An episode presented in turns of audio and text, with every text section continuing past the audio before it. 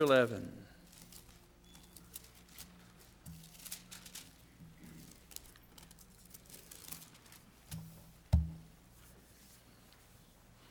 Now, if you're normally in our preaching teaching class on Sunday morning, if that's where you, normally you are, that's you need to be in that room now, working on your assignments and uh, you know being with those guys in there. Because what I'm doing here tonight will be part of a future assignment. Okay? Come on, Han. I see. I know who's in that class. But do I have do I have to point you out?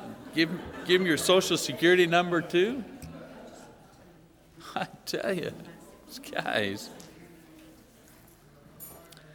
This is the first uh, class, first lesson on a series of classes. Paul Fulgham. Welcome back, brother. All right.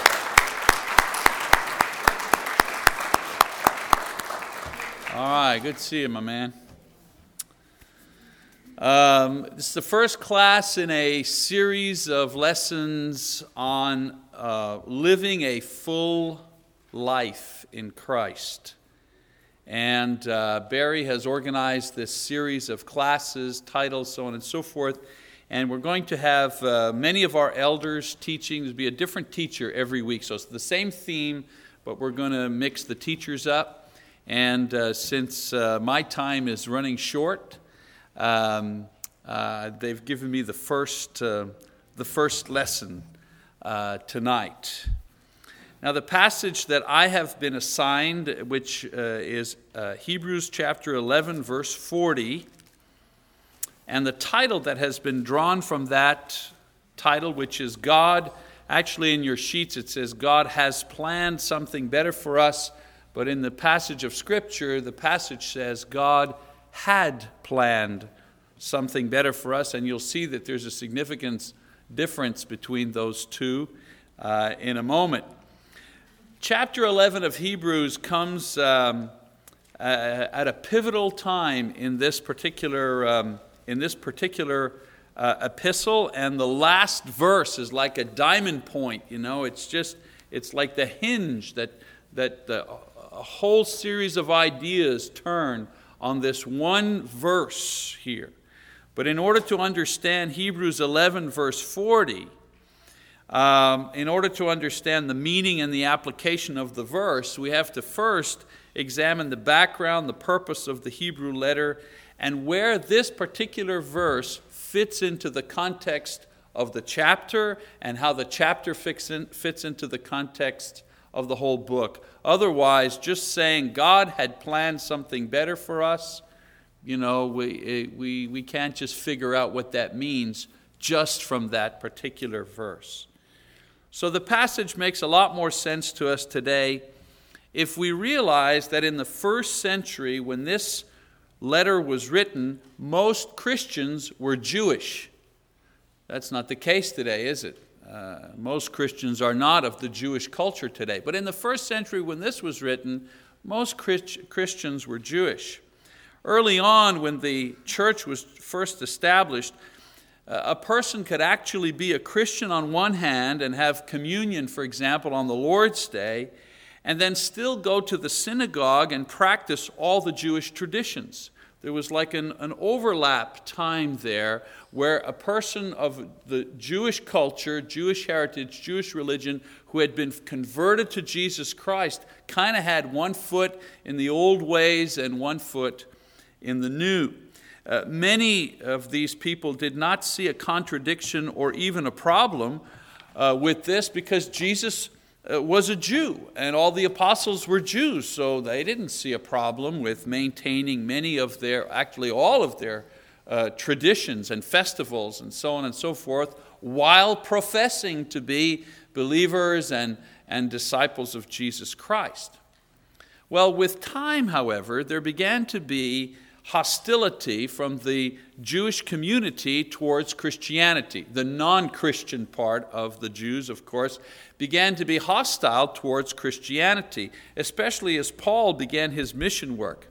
And there was also a start of persecution by Rome against all non legal religions, including Christianity. A lot of times it's, it's incorrect to say that Rome persecuted just Christians, they persecuted all religions that were not legal. And Christianity was not legal, it was not a legally recognized religion. Judaism was, that's why the Jews weren't persecuted, but Christianity were not, uh, was not.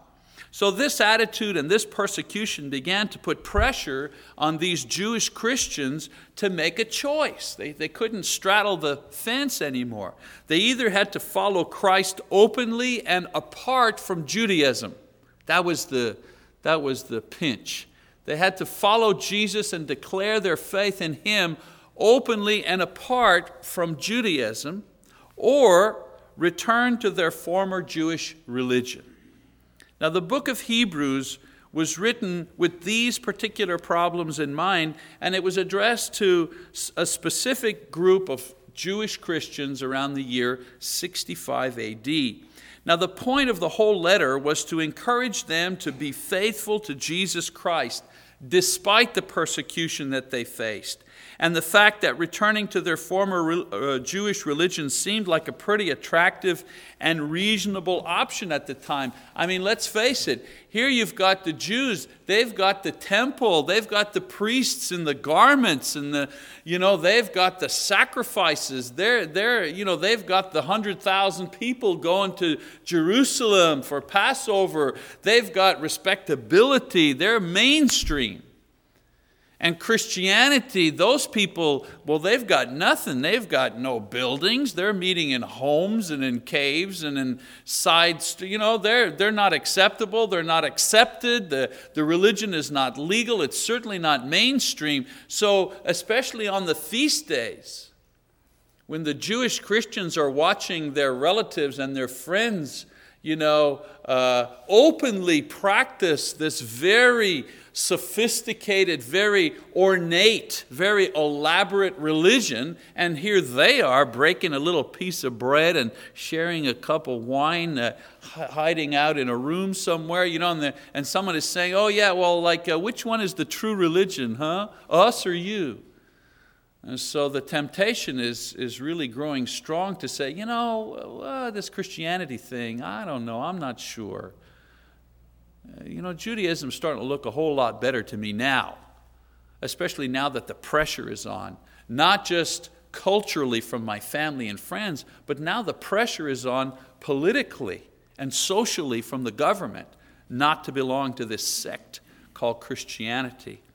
And so, into this situation, the writer makes an appeal in this letter by comparing Jesus Christ to the specific aspects of the Jewish religion in order to demonstrate Christ's superior um, uh, position.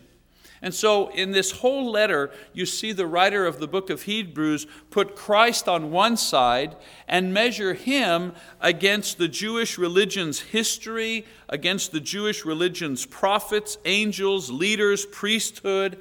And he demonstrates how all of these were only servants and previews serving God's ultimate plan to bring the fulfillment of all of these things to earth in Jesus Christ. In other words, he's saying, You think the Jewish religion is great? You think, you know, the priests with their dress and the, and the sacrificial system and the festivals, and you think this is great? Let me show you how these things measure up when they're compared directly to Jesus Christ. And that's what he does in the book of Hebrews. He argues that Christ's superiority over all of these things and all of these people that the Jews hold in high esteem should encourage these Jewish Christians to remain faithful to Christ and not go back to the religion whose purpose was only to set the stage for the coming of the Christ. The Jewish religion and everything contained in it was simply a historical stage upon which God would set the Christ.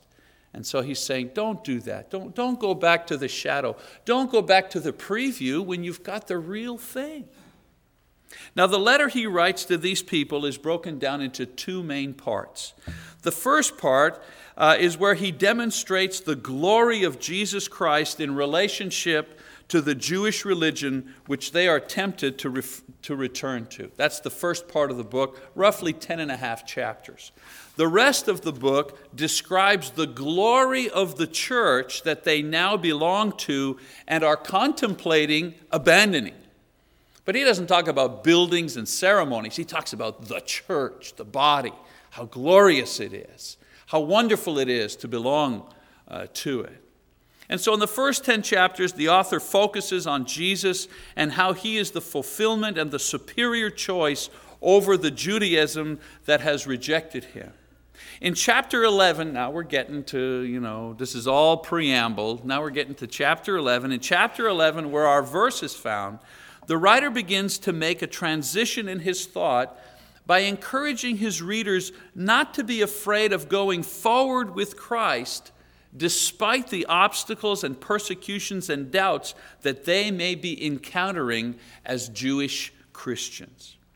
And so, chapter 11 of Hebrews sees the author giving his readers a kind of a short history of the Jewish people. And in this history, he emphasizes uh, these, those individuals who, like them today, despite their difficulties and their persecutions and their doubts, continue to believe and serve God faithfully. In other words, he's saying, Look, you Jews, look, at, look back in your own history and look at all the great Jewish heroes of faith that when they were confronted with persecution and doubt, managed to remain faithful and to persevere. I want you to be like those great heroes. Because you know what? There were no Christian heroes yet.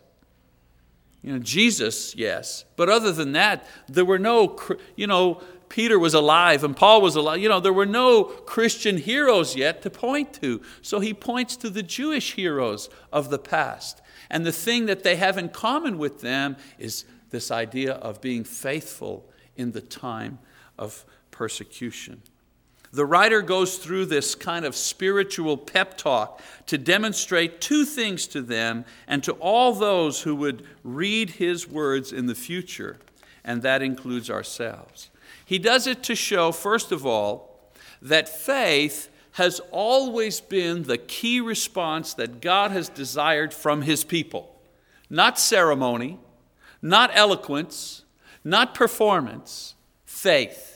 Faith has always been the thing that God is developing. Yes, ceremony is there to teach us things, to enable us to worship properly. Yes, of course, eloquence and performance and all these things, the things we do, of course, they're part of our life. They're part of working out uh, of our faith. But the thing that all of these things was, were serving was the building of faith in the individual. Isn't it the thing that God has always wanted in people?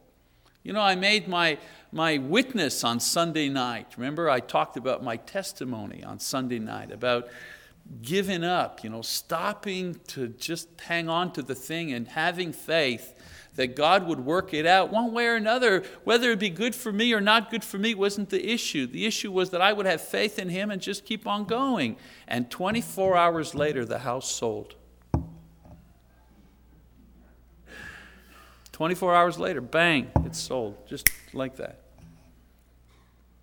God wants faith in us. That's what he wants. You know, you always wonder, why is my life like this? Why am I having a problem? Why is this? You know, why am I butting my head? You know, what do you want God from me? And the answer is always faith. More faith. Well, haven't I got enough faith? No, not yet.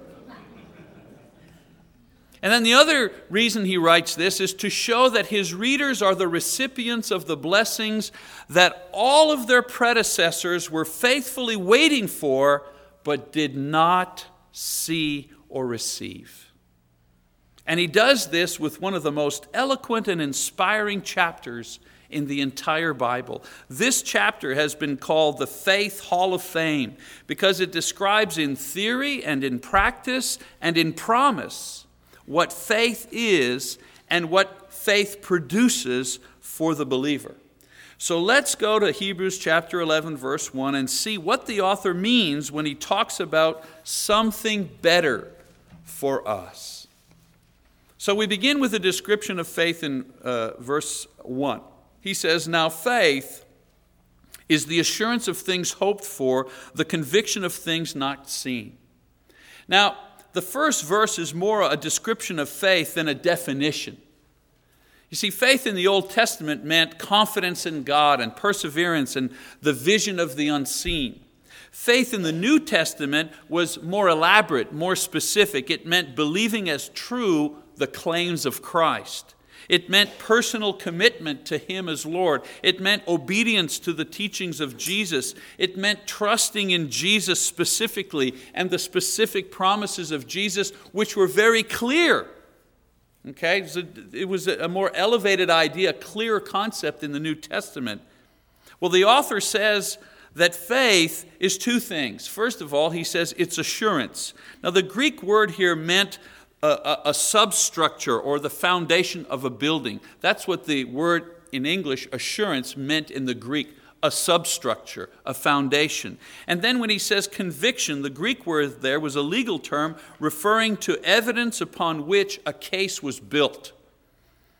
And then he talked about hope of things not seen, referring to the blessings and the promises made by God through Christ, things like forgiveness and resurrection and eternal life. That's what he talks about when he means the promises.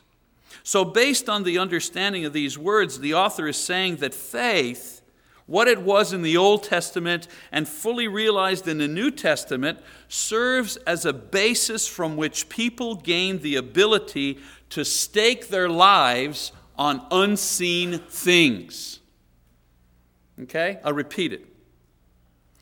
I'll repeat it. Based on the understanding of these words, the author is saying that faith in the Old and New Testament serves as a basis from which people gain the ability to stake their lives on unseen things. The foundation that permits hope the eyes that allow us to see the things of the invisible world. And so he goes on in chapter 11, verse 2 to 5, and he makes a comment. He, this is like a commentary. In verse 2 to 5, he says the following For if by it, excuse me, for by it the men of old gained approval. By faith we understand that the worlds were prepared by the word of God, so that what is seen was not made out of things which are visible. By faith, Abel offered to God a better sacrifice than Cain, through which he obtained the testimony that he was righteous, God testifying about his gifts. And through faith, though he is dead, he still speaks. By faith, Enoch was taken up so that he should not see death, and he was not found because God took him up, for he obtained the witness that before his being taken up, he was pleasing to God.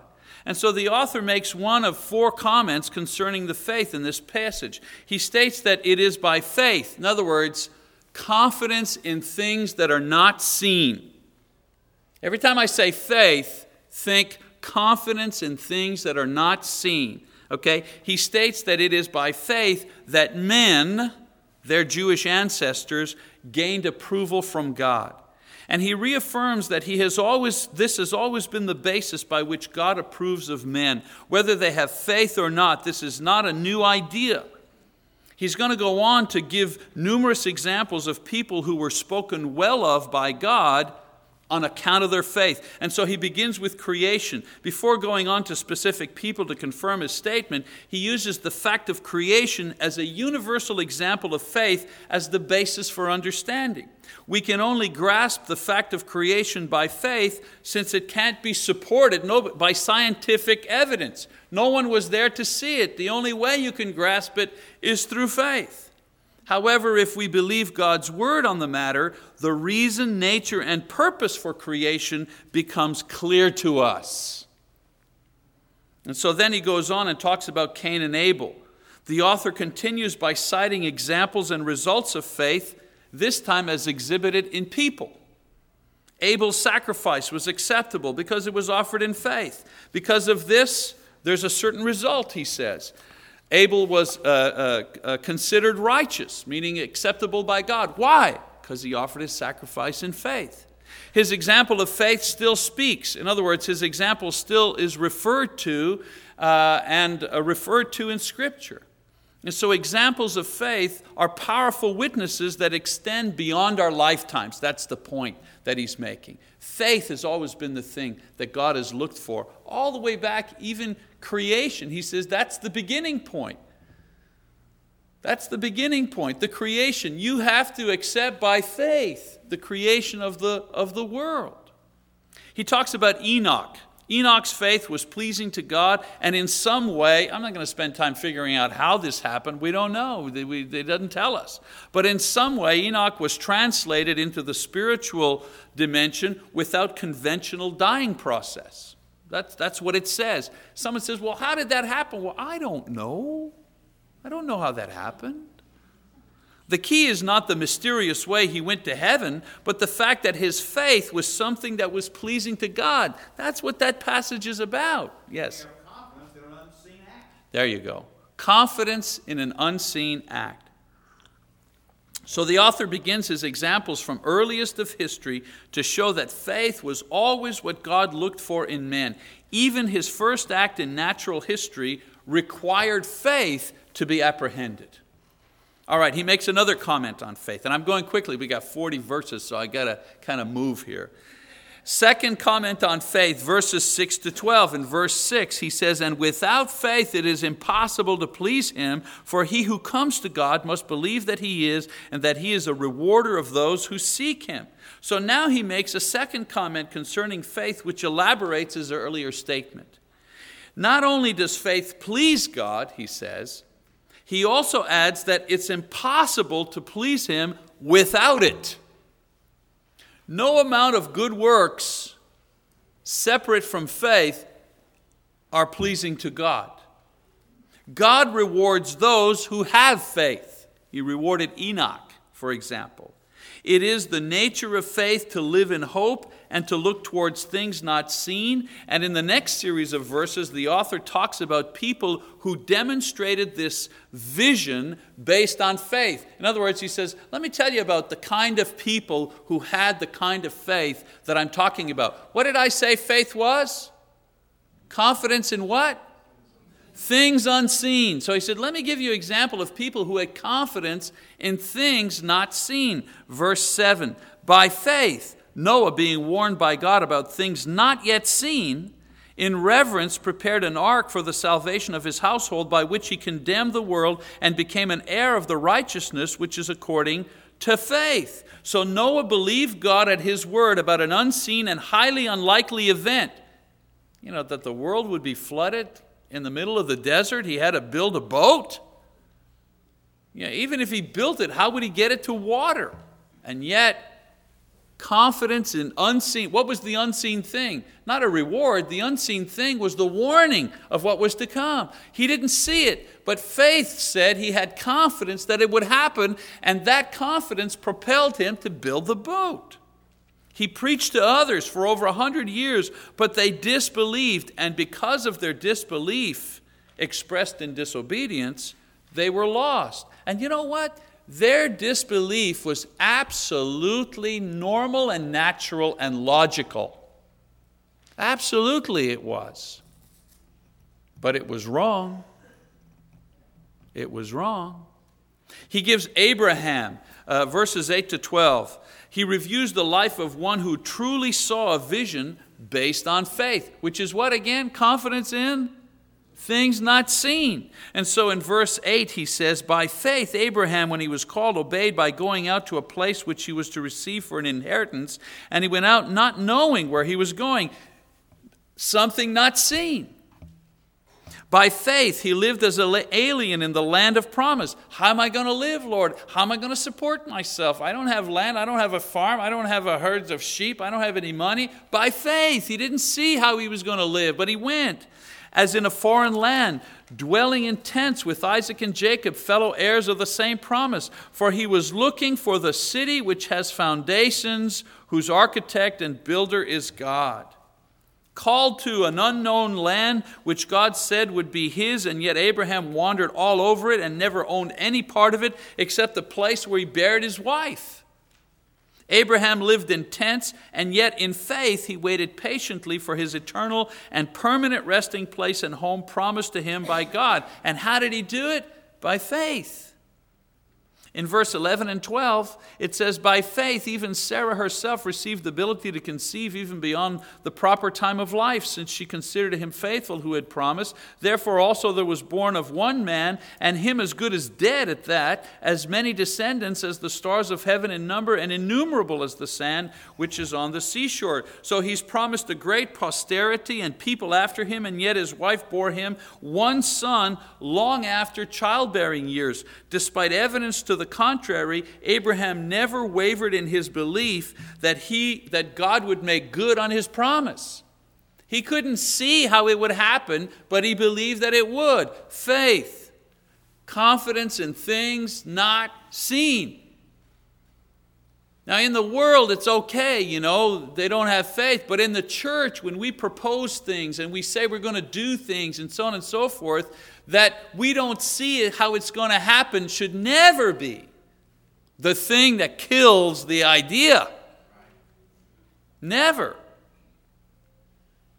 In the middle of his discussion about Abraham's faith, the writer makes a third comment about those which he has been speaking of in verses 13 to 19. So he makes, you know, he, he introduces his idea by here is what faith is confidence in thing unseen, and then he makes comments about that. So now he's going to make a third comment beginning in verse 13. He says, all these died in vain without receiving the promises, but having seen them and having welcomed them from a distance.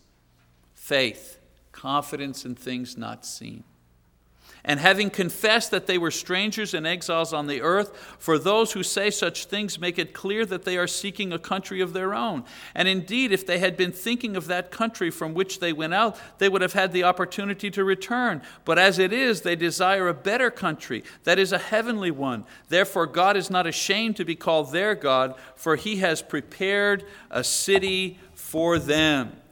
So the author says that these people saw by faith the things that were promised, the spiritual realities, but they died before these promises were actually in hand. The better country and all that are just ways of saying heaven.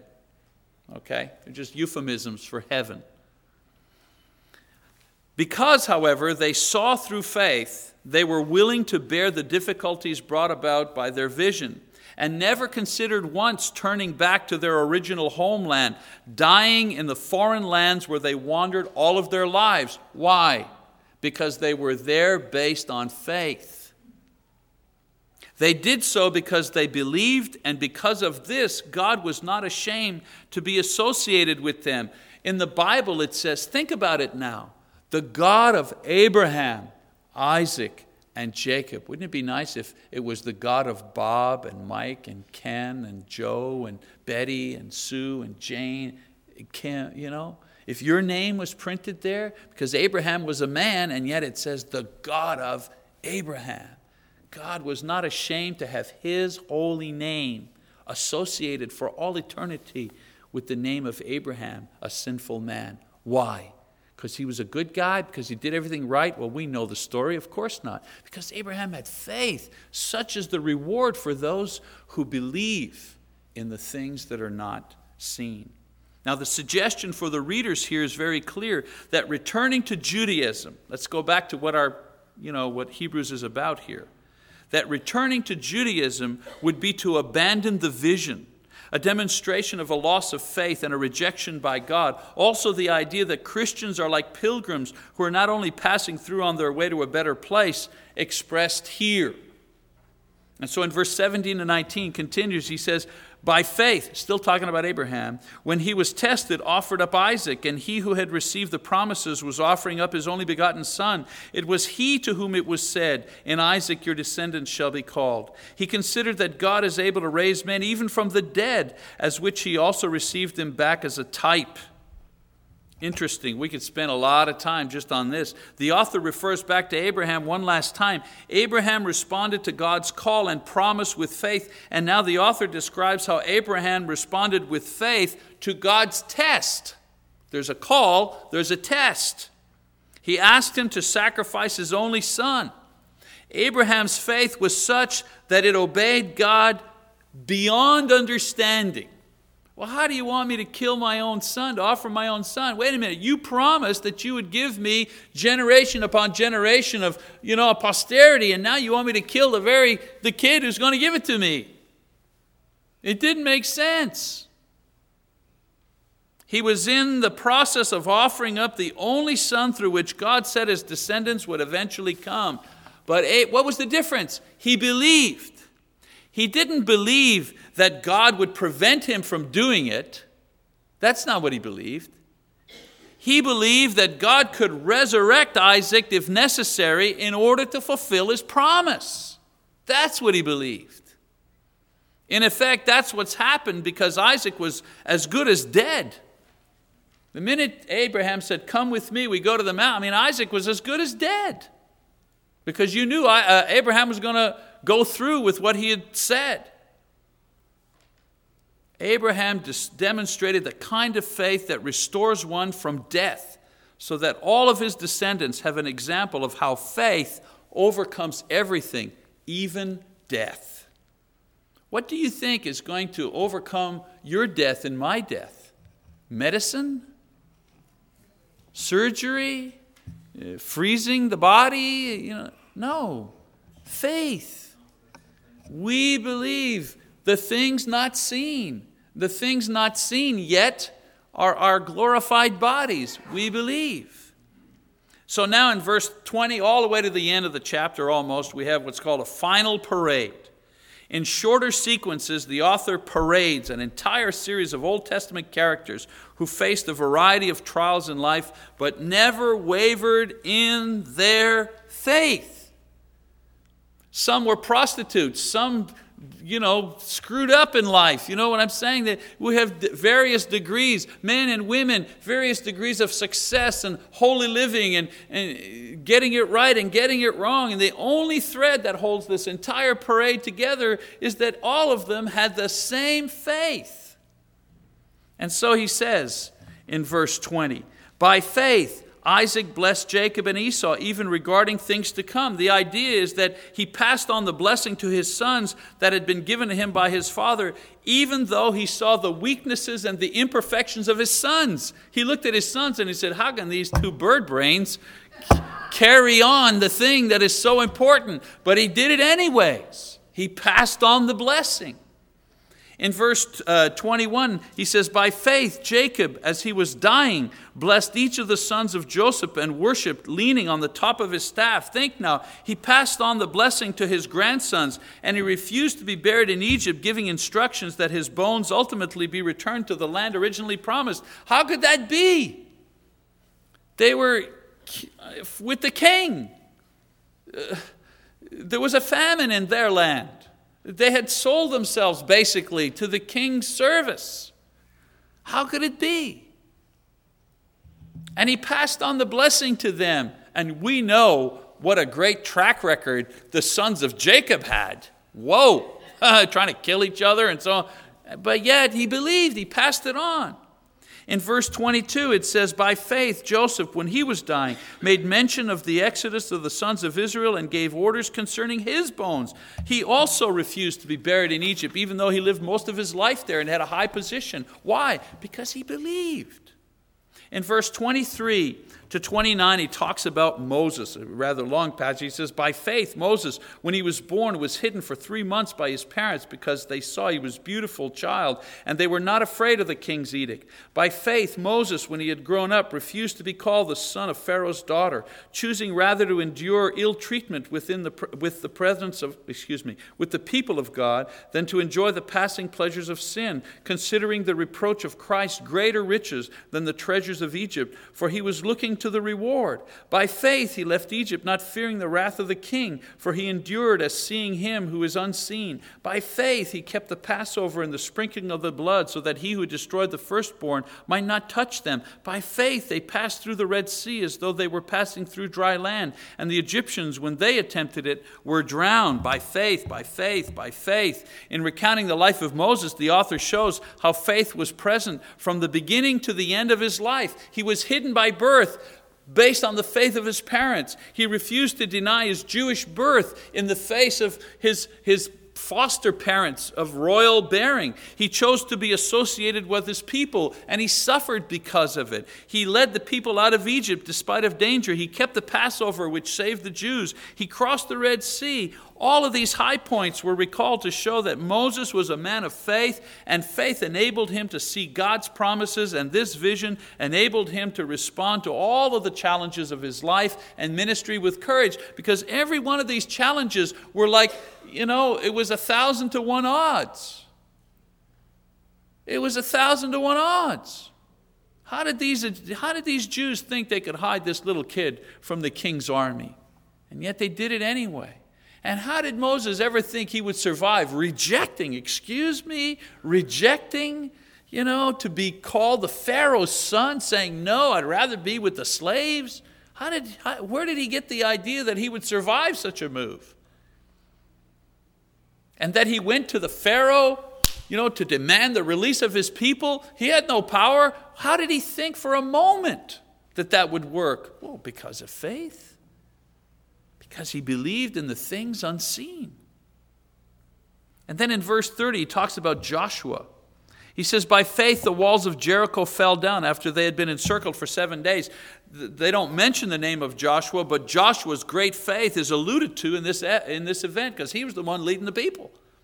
In verse 31, an interesting character, Rahab, he says, By faith, Rahab the harlot, you know, biblical word, the whore.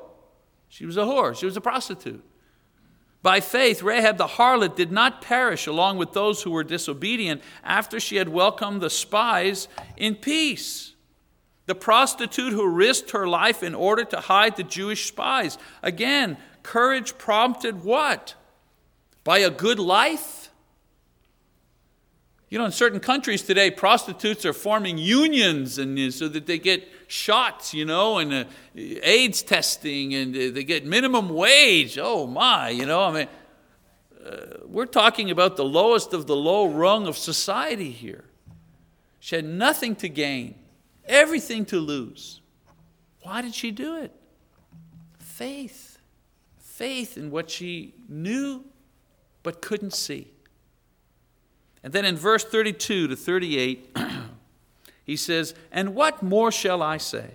For time will fail me if I tell of Gideon, Barak, Samson, Jephthah, of David, of Samuel, and the prophets who by faith conquered kingdoms, performed acts of righteousness, obtained promises, shut the mouths of lions, quenched the power of fire, escaped the edge of the sword, from weakness were made strong, became mighty in war, put foreign armies to flight. Women received back their dead by resurrection, and others were tortured, not accepting their release, in order that they might obtain a better resurrection. And others experienced mockings and scourgings, yes, also chains and imprisonment. They were stoned, they were sawn in two, they were tempted, they were put to death with the sword. They went about in sheepskins and goatskins, being destitute, afflicted, ill treated, men of whom the world was not worthy, wandering in deserts and mountains and caves and holes in the ground.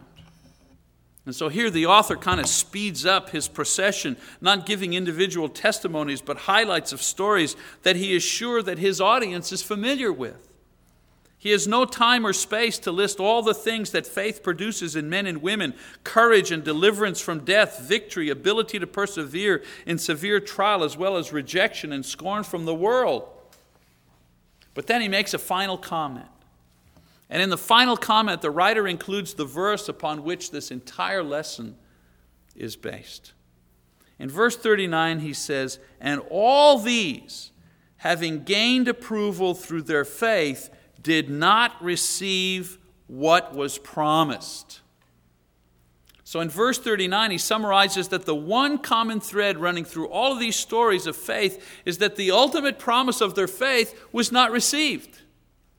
Oh, individual promises about land and abundance and protection, those things were received, but the ultimate fulfillment of what their collective faith pointed to was still out of reach. And even though all of these mentions were approved and blessed by God, they did not receive the final promise upon which their faith rested, and that was perfection. Perfection. Because the more you see your sins, the more you hunger and thirst for perfection. If you're not hungry for perfection, don't look at perfection, look at your sins. That'll give you a hunger for perfection. They lived in a time of anticipation of the promise of God. Christians today live in a time of fulfillment of the promise. We have something better.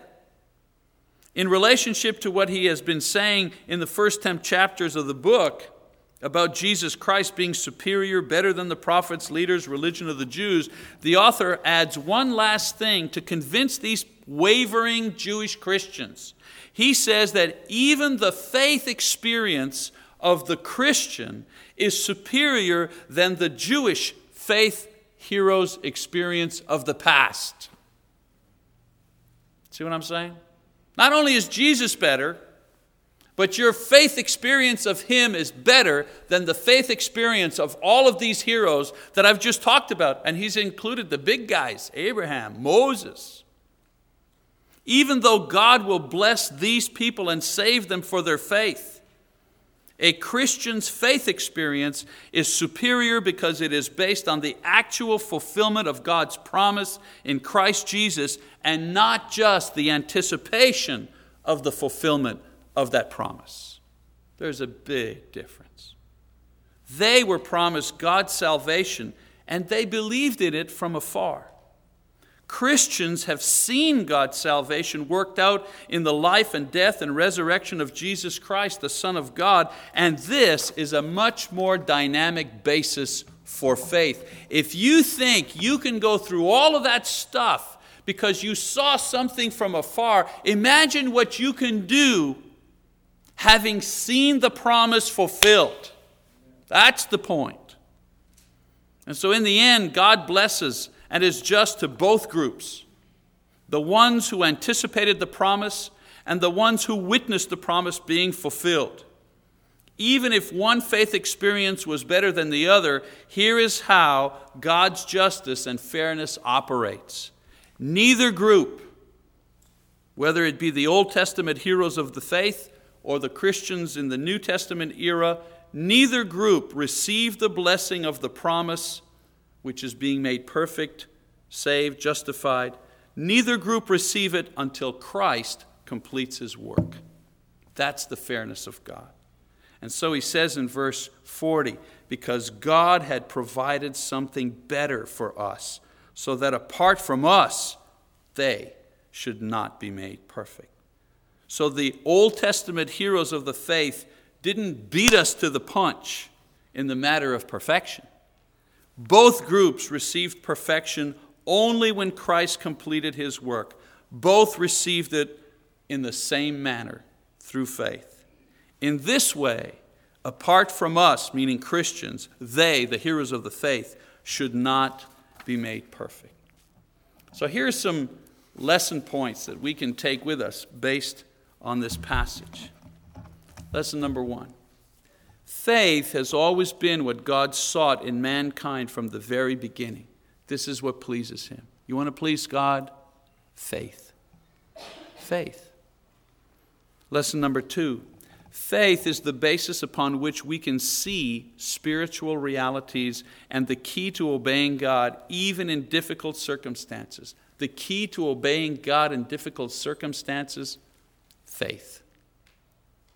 Three, Faith is what unites Old Testament heroes and New Testament Christians in receiving the promise of salvation. Even if one group saw it from afar and the other group witnessed its completion, both of them received the gift of salvation based on faith and only when the work of Christ is completed. Lesson number four faith is what we who are living need to maintain if we're to join those who have gone before us in the reward of heaven. You see, the writer of Hebrews warns the Jewish Christians that if they are unfaithful to Christ, they will not share in the reward that their ancestors anticipated and received because they died in faith. In other words, he said, Look, look at all those heroes of faith. They hung in there and they died and they didn't even get what they were waiting for. You, on the other hand, have seen the completion of it have a much more dynamic basis of faith, but if you don't remain faithful, even with that advantage, you won't, even, you won't get the reward that they're going to get. Well, what about us today? We're like them. God has given us better things than those who came before us. He has. We have 2,000 years of Christian witness to encourage our lives. We've got Christian heroes to point to. They didn't, we do. We have the recorded scriptures in abundance to guide us and sustain us. We have it. We have, uh, excuse me, we belong to strong churches that support us and train us for service. And every generation inherits better things to build and keep their faith in Christ. My purpose, therefore, is to be faithful because without faith it will be impossible to please God or take advantage of all the blessings that God has provided for me.